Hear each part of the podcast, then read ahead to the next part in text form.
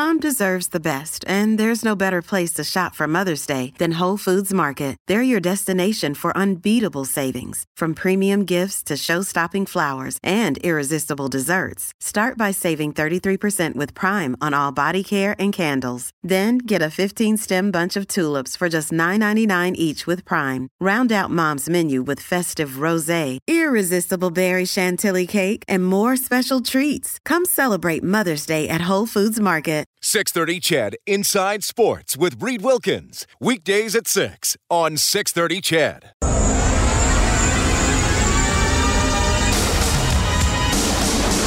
Drop pass, Drysdale to McDavid down the middle, wrist shot, score! Connor McDavid, just like that. Smith, three, clubbing right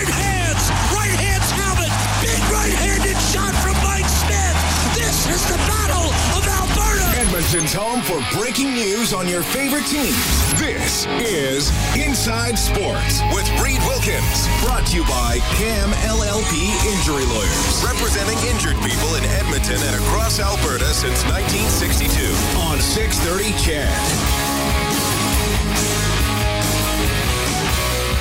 Certainly a different Labor Day this year as we ride out the pandemic. And for fans of the Canadian Football League and the Edmonton football team, another layer of unusualness added on to that. No Labor Day Classic.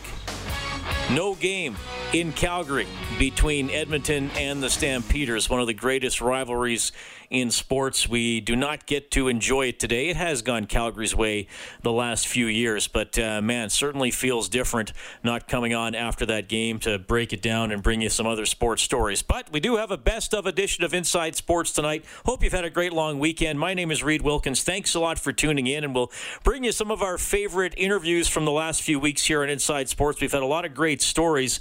Uh, this story is one of triumph and also one of sadness. It was 40 years ago last week in 1980 that the great Terry Fox made this announcement. Yesterday I was running and I had noticed a little bit of hardness in breathing. And at the end, near the end of the day, uh, 18 miles, um, I was coughing and choking and had pain in my neck and my chest. And I did three more miles and I had to, I decided I had to go see the doctor. And it was discovered then that uh, I had primary, originally I had primary cancer in my knee three and a half years ago. And uh, that the cancer had spread. And now I've got cancer in my lungs. And uh, we got to go home and, tr- and try and do some more treatment. But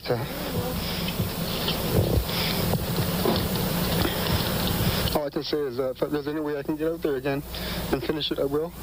And we reflect on that with Leslie Scrivener, who wrote a book about Terry Fox. It came out in 1981. And in 1980, she was working for the Toronto Star and was assigned to cover Terry Fox in his Marathon of Hope. My editor said, there's a, there's a young man who's running across Canada on one leg. Find out if he's for real. And when the uh, Toronto Star switchboard operators tracked him down in Come by Chance, Newfoundland, you know, you know, our operators were so great; they just called all over until they found him. We didn't know where he was. And when I heard that voice, so young, so hopeful, so happy to communicate his story, I was a believer. And you, you know, it, you know, in journalism, we're supposed to be um, objective, detached. But with Terry Fox, it was impossible because he was so authentic. Um, he was so. All of the wonderful things we've written about him are true. He was a. I, I think he was good in his bones. And that was transmitted in the way he spoke, so simply, so naturally.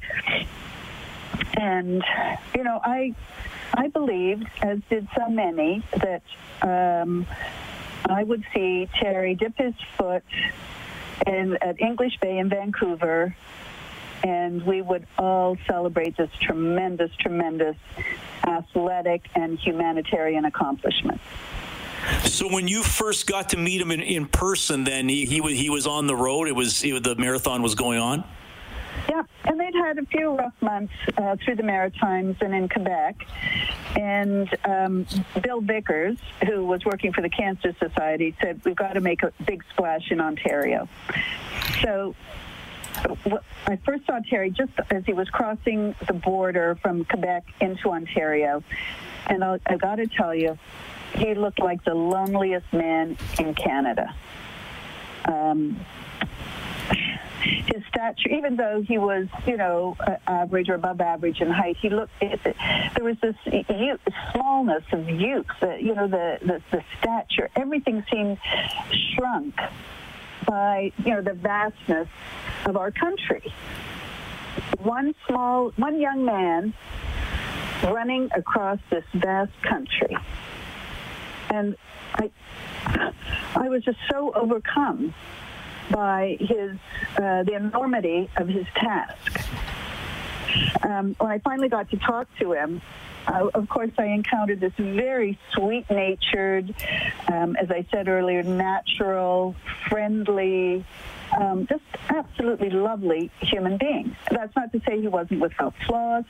He was not. He was. Um, he was a a full human being with all the great things and the shortcomings. I'm wondering, and I, apologize if this sounds like kind of an odd question, but I think you'll understand where I'm, coming from. Did he really grasp the gravity and the magnitude of what he was doing running across the I mean obviously he knew it was a big deal but I mean like that's yeah. You know what I mean? I, what no, I understand because you know at first it was you know just the sheer first of all it was the um, the drive to help others to help cancer patients. He'd seen so much suffering. That drove him. He was an athlete. He identified as an athlete. Um, so there was the uh, the the physical uh, strength and skill needed needed to get himself across. He had he had both of those right from the start.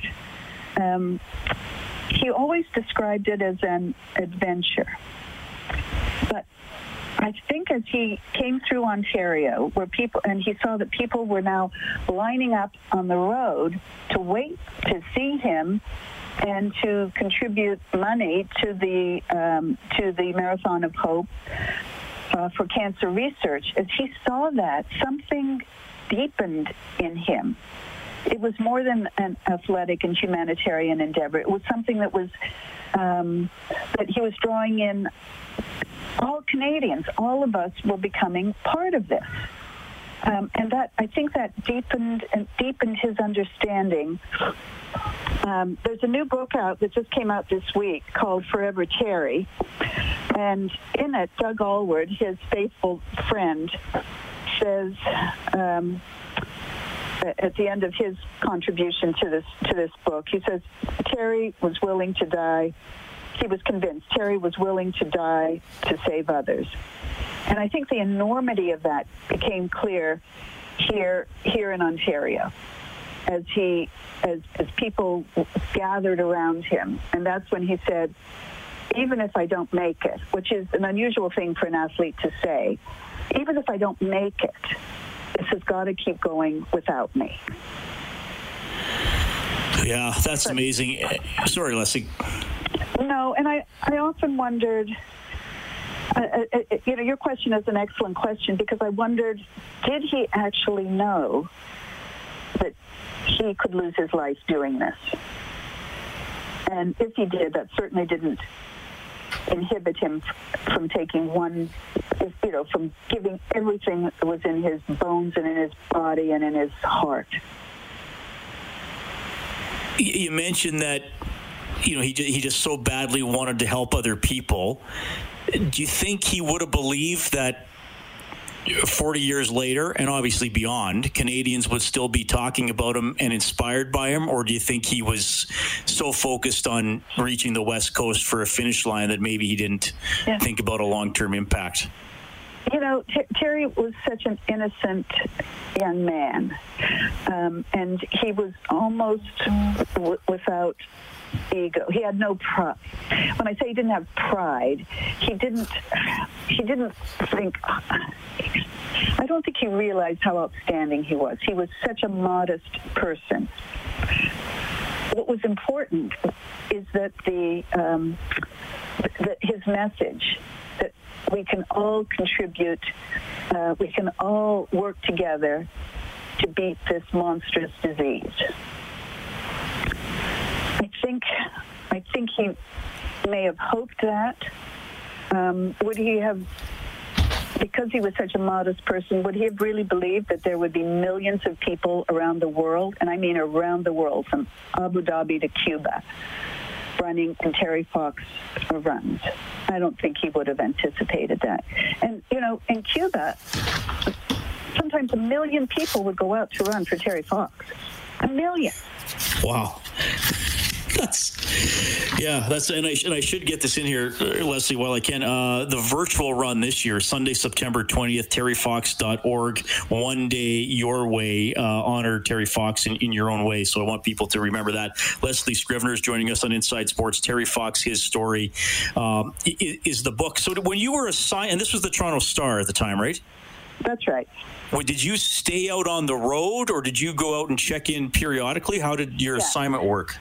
Yeah, I would I would check in periodically. So we were in touch um, every week, at least once or twice a week, um, until he got to Ontario. And then I'd make. Um, I spent a few days with him on the road when he came in, and that was just a tremendous, you know, almost life changing, life affirming experience. And then as he got closer to Ontario, I'd I'd, um, you know, drop in. One day he was bleeding horribly, and the star thought, "Oh, this is the end." And I raced up to um, the, the holiday area around here, Cottage Country, uh, near Gravenhurst, and he just about laughed me out of the room. He said, "Are you kidding me?"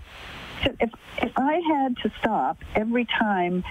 I have a, a blister or I'm bleeding, I wouldn't get anywhere. So blood running down his leg was no big deal.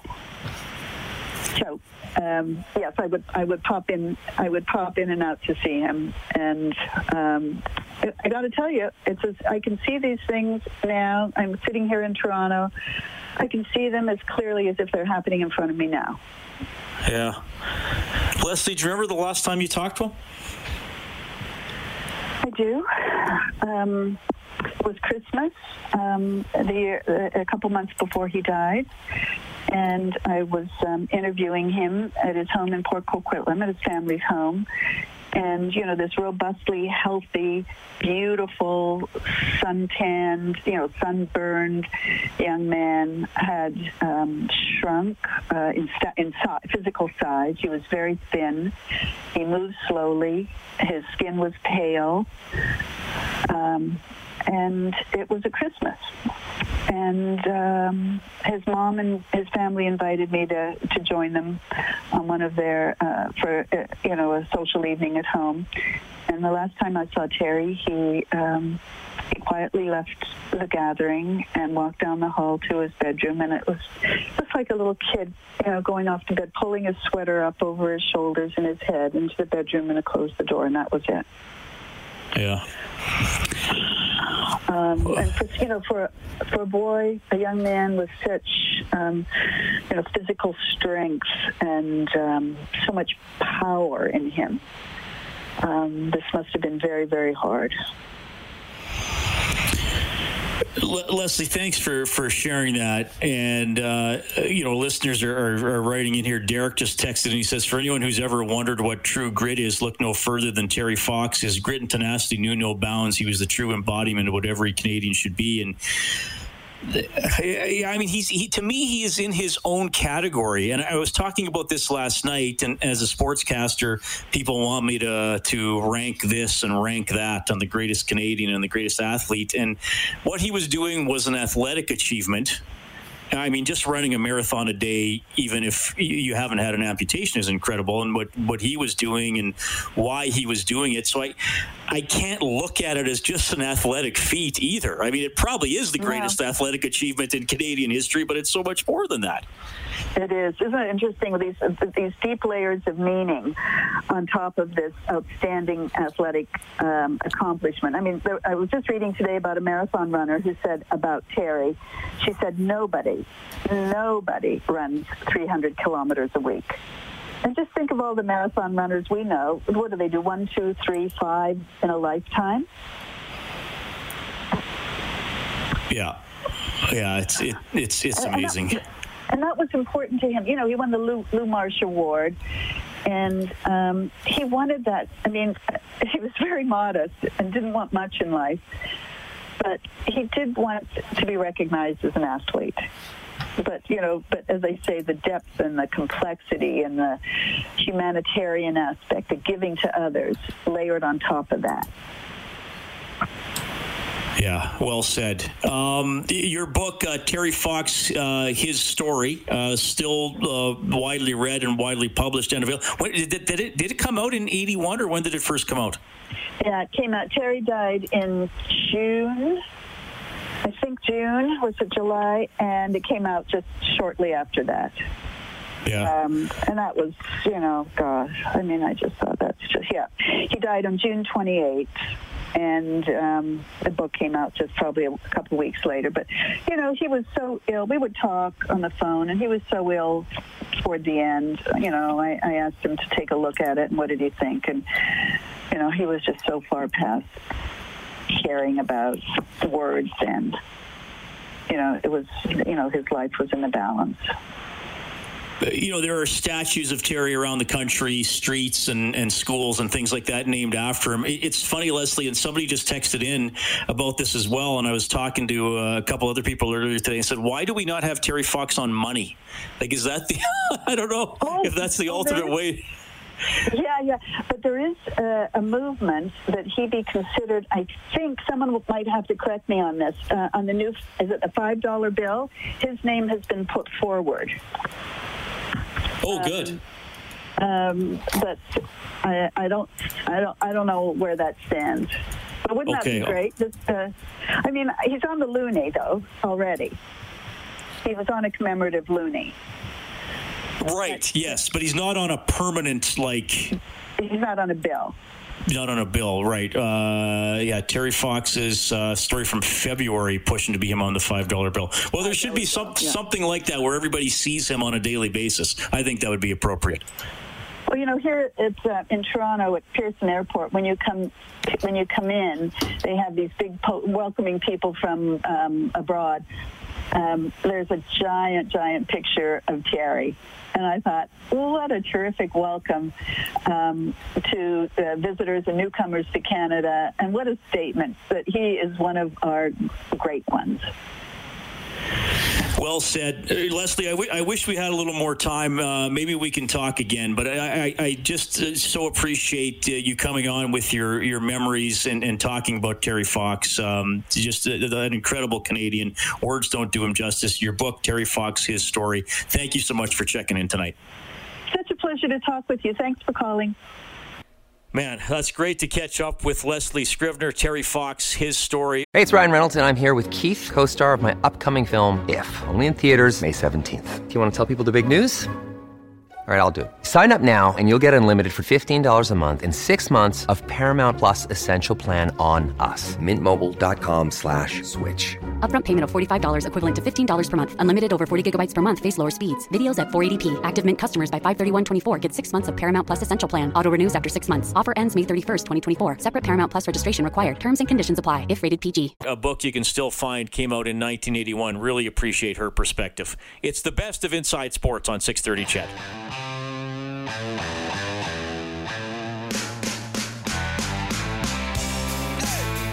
Well, we have a lot of cool conversations to come tonight. It's the best of Inside Sports. My name is Reed Wilkins. Appreciate you checking out the show. We'll be back with a uh, live show tomorrow. Later on in the week, we'll get into live play by play of the NHL Conference Finals series.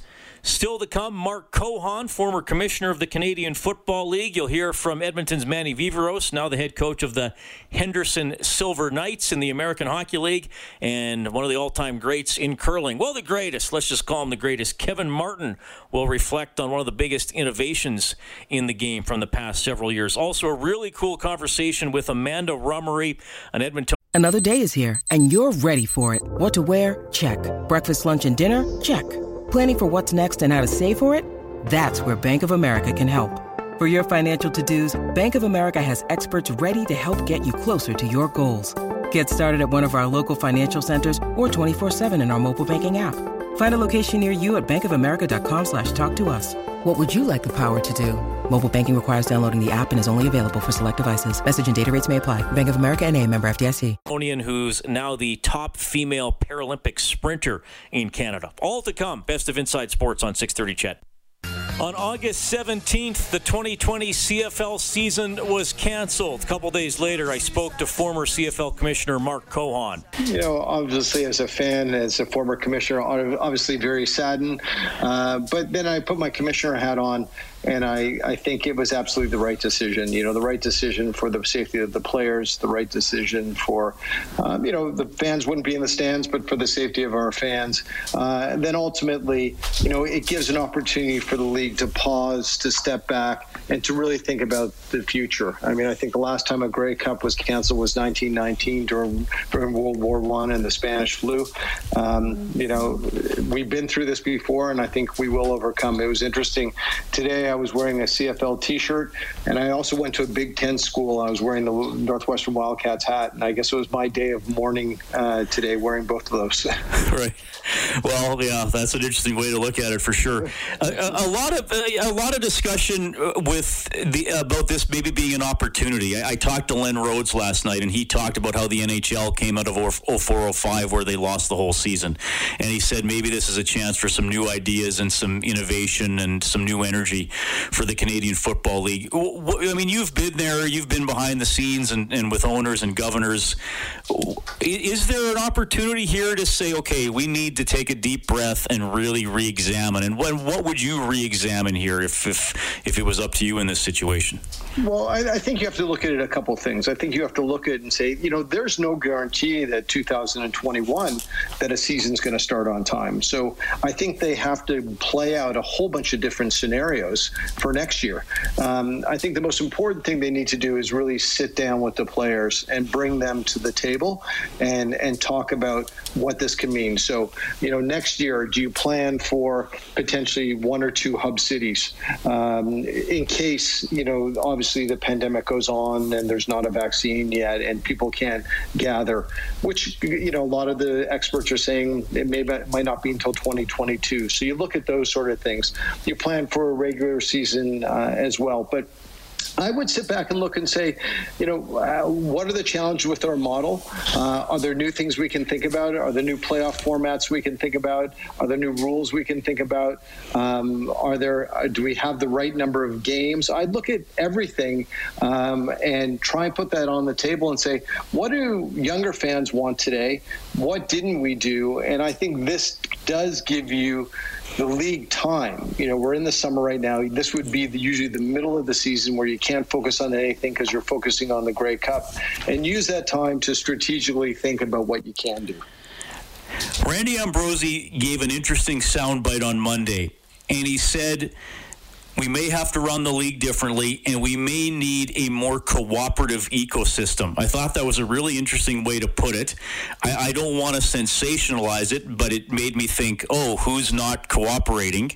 Is like, do, do all the franchises gel, or, or, or the different franchises looking out for the league and each other as well as themselves, or, or how, what would what did that mean to you when Randy said that? You know, it, it's hard for me to assess that because you know I've been gone for almost five years now. But you know, I think there's always people at the table uh, that some I, I always loved like the Edmontons and Saskatchewan and the Bombers and some of the teams that were doing financially a little bit better because they had a holistic view of the league and how do we help out. Um, if you're if your team is under a little bit more stress, it can create an environment like, what are you doing for me today? But I think that comment probably has to do with let's bring the let's bring the, the the owners together. Let's bring the players together. Let's bring our sponsors together. Let's bring our tv partners together. Let's bring the government together. Let's bring the owner of the stadiums. You know many of those stadiums are government owned stadiums. And i think you have to look at the entire ecosystem what andy what randy is saying uh, and make sure that everyone is you know singing from the same hymn sheet uh, or playing from the same playbook. And if you can do that that's where I think they can then start to think about what the future looks like. Yeah. Mark Cohon joining us tonight Inside Sports, former CFL commissioner, just uh, weighing in on the league not having a, a 2020 season.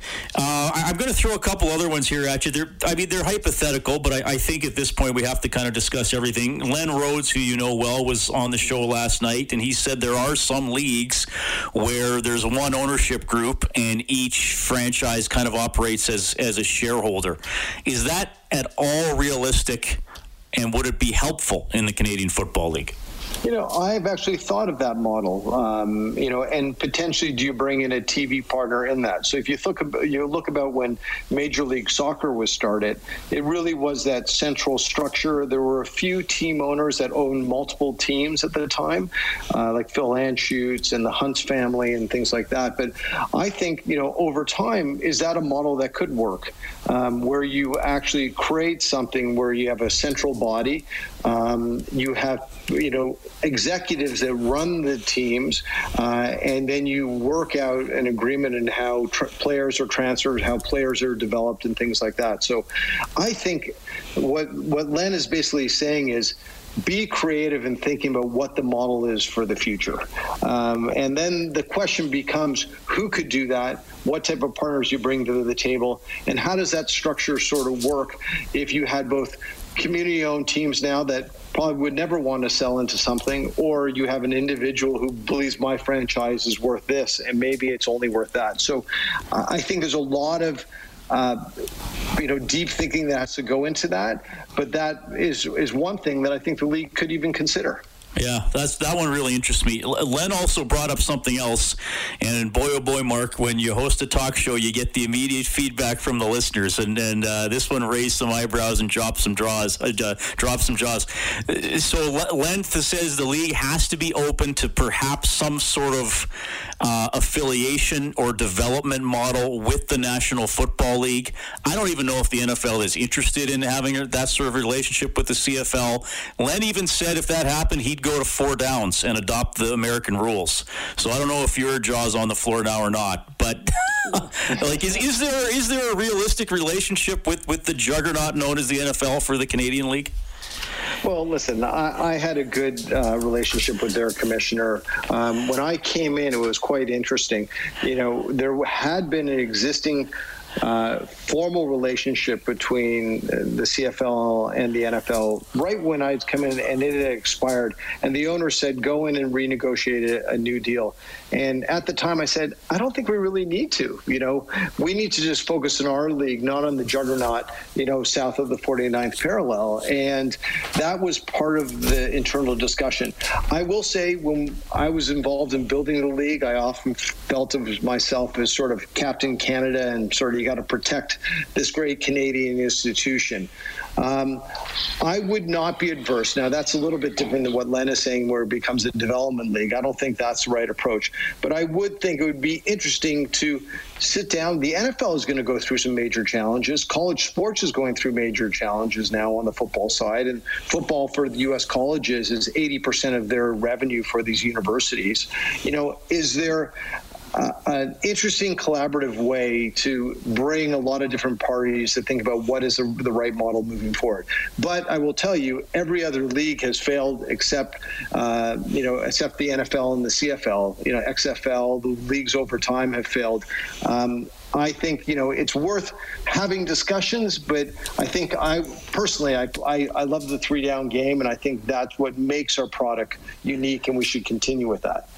And Mark, before I let you go, uh, you're the expert on this, and, and you always have such great perspective on, on everything. So, and, and you're talking to a lot of people in Edmonton and Northern Alberta who love the CFL, love the Double E, or or whatever team they want to support. So I'll kind of leave it open to you in case I missed anything key, or there's just a message message you think fans need to hear today?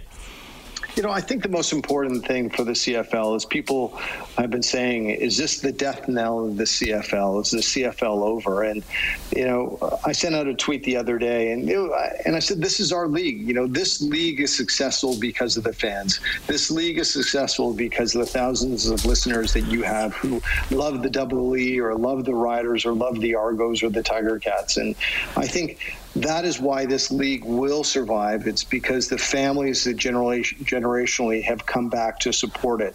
However, I think the league is at an opportunity now where what do they need to think about that brings in the next generation? What does they need to think about in terms of business models and that?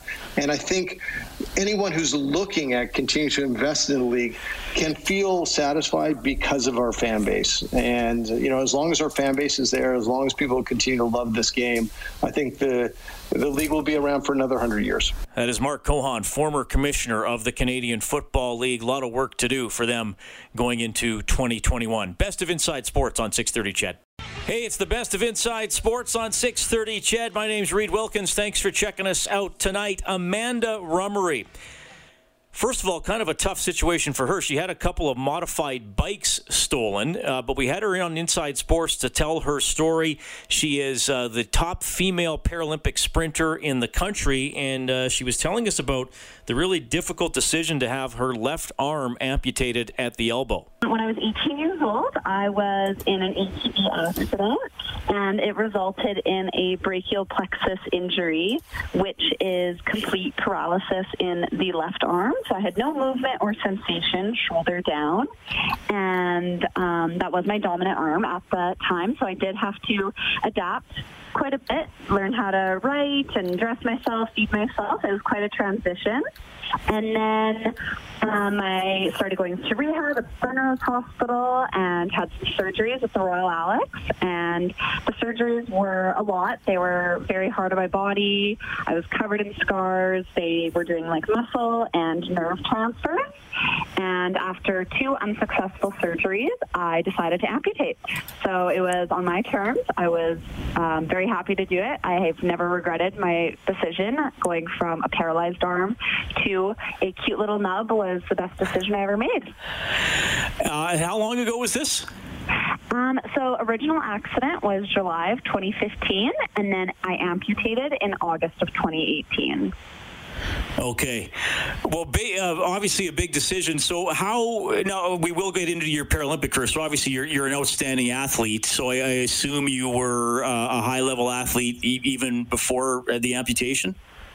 Um, I actually wasn't. So I played recreational basketball. Never even played for my high school. Got cut from the team. Um, like from tryouts. I never got picked for the high school basketball team, and then I did and compete in track and field. I did like every other kid does in elementary, just goes to the mandatory track and field at the end of the school year um, event. And then after my accident and I recovered from my injuries, I started researching what opportunities were out there for people with a physical disability, what para sport was, and there was quite a few winter sports in Edmonton, but I like clubs, and I wasn't interested in that. And then finally, out of the Steadward Center in the University of Alberta, uh, there was a track and field para athletic group. Oh, cool. Okay, so was it? Was it because uh, you mentioned your arm was paralyzed? Was it uh, difficult to run with the paralyzed arm? Did you have to do anything to sort of like keep it tight to your body? How did that all work? Yeah, I did. So um, I actually found an amazing company somewhere in Asia, I think Singapore. They made these um, slings for people with brachial plexus injury, and it was an athletic sling, so I could even swim in it. I ran in it, and it was amazing. But it was obviously still an inconvenience every time I wanted to take off a layer or uh, putting my number on my bib um, from my like racing attire to go around the sling. It was always a little annoying, so it was much easier to just amputate for okay. that reason and many others. Right. Okay. Well, so well that's cool. So then you started, uh, you joined the club and you started sprinting. And when did you start getting really good? And we should mention, and we'll get more to this. I mean, you you you would you would have been going to Tokyo had there been uh, Paralympics. So when did you start to get really really good, for lack of a better term? Yeah. Um, so I started in September of 2017 with my coach Megan, and it was kind of in at the end of that year. So after a full year of training with Megan, um, I had broken the 100 meter record at that time. So um, things were going well. They were definitely snowballing from never running track and then only running track for a year. There is obviously less competition in the para world. There's just less females running out there with one arm than there is females with two arms. Not to sell myself short, but um, if you are committed with para athletics and you train and you compete, um, you could make it to the top quicker than you would in able-bodied sport, if that makes sense. Well, still, if uh, if if you're the best in the country at something, you're one of the tops of the world. That's uh, that's that's pretty impressive. So, what what uh, how did everything with uh, the pandemic and the pause and the Paralympic postponement? How did that affect your training cycle? So it obviously postponed Tokyo 2020, um, which was very upsetting at first, but at the same time, it was actually a relief because all of my competitions in the spring and summer had been canceled. So I was getting very anxious of how I would even qualify for Tokyo. And not being able to compete, I didn't know where I was at, and my training was also being affected. It was harder to get like weight room access, and it was cold in Edmonton uh, pretty late in the spring, so I wasn't able to get on a track right away.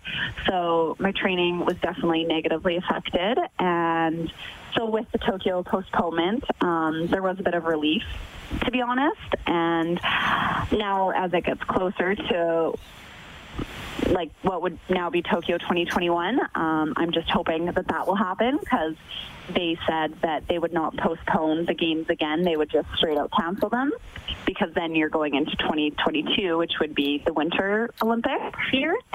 So obviously, the games actually gets canceled, I'd be completely devastated. I've been training full time for a few years now and fully devoting myself, so it would be very heartbreaking. But um, I think in life, sometimes there's things that are bigger than sport, and right now with COVID, um, it just would have been way too big of a risk to hold the uh, games at the Olympic Village. Amanda Rummery joining us tonight on uh, Inside Sports, Edmonton Paralympian. She's telling you uh, a little bit about her journey over the last few years. Amanda, you, you sound like a very uh, upbeat and energetic person.